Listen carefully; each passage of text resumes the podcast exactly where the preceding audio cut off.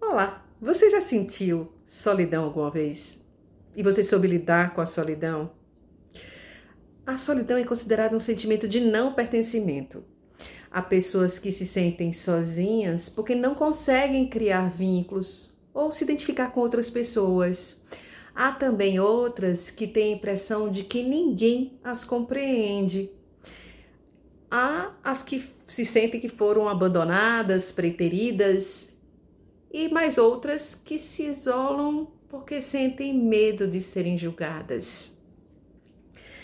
A solidão ela está ligada a sentimentos de insatisfação, de tristeza, de abandono, de incompatibilidade. Você já se sentiu sozinho ou sozinha quando você foi a um evento? Um evento onde você não conhecia ninguém, mas por indicação de seus amigos e exatamente esses amigos não puderam ir por algum imprevisto e você acabou ficando sozinho ou sozinha num lugar estranho.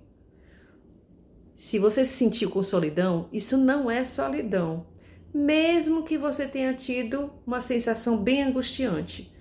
Mas isso sim é um sentimento de vulnerabilidade, de desamparo e é extremamente normal.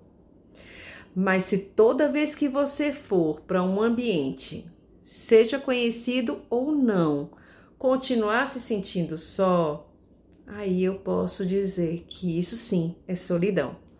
Porque a solidão se caracteriza por um sentimento mais constante.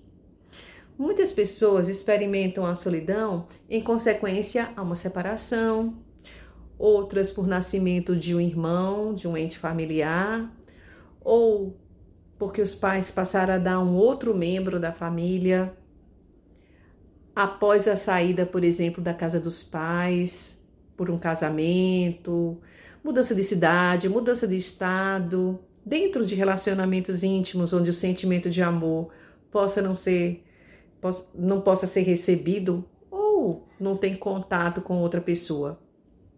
Pessoas solitárias, elas costumam falar de um vazio existencial.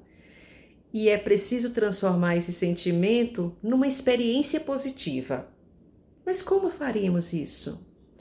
Então, eu sugiro que se crie hábitos que eu chamo de antissolidão, mantendo relações saudáveis, em que você se identifique com as pessoas nesse relacionamento e você possa fazer programação programações que te deixem feliz.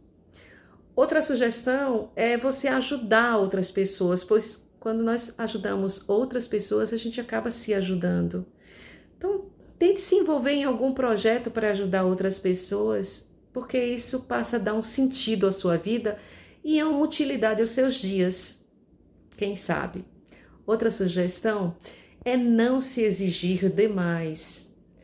A cada tentativa de encontro social, por exemplo, bote uma coisa na sua cabeça: você está fazendo um experimento. Então, pode dar certo ou não. O importante é tentar. E a última sugestão que eu dou, e talvez a melhor das sugestões, encontre a solitude. Ou seja, sinta prazer da sua própria companhia.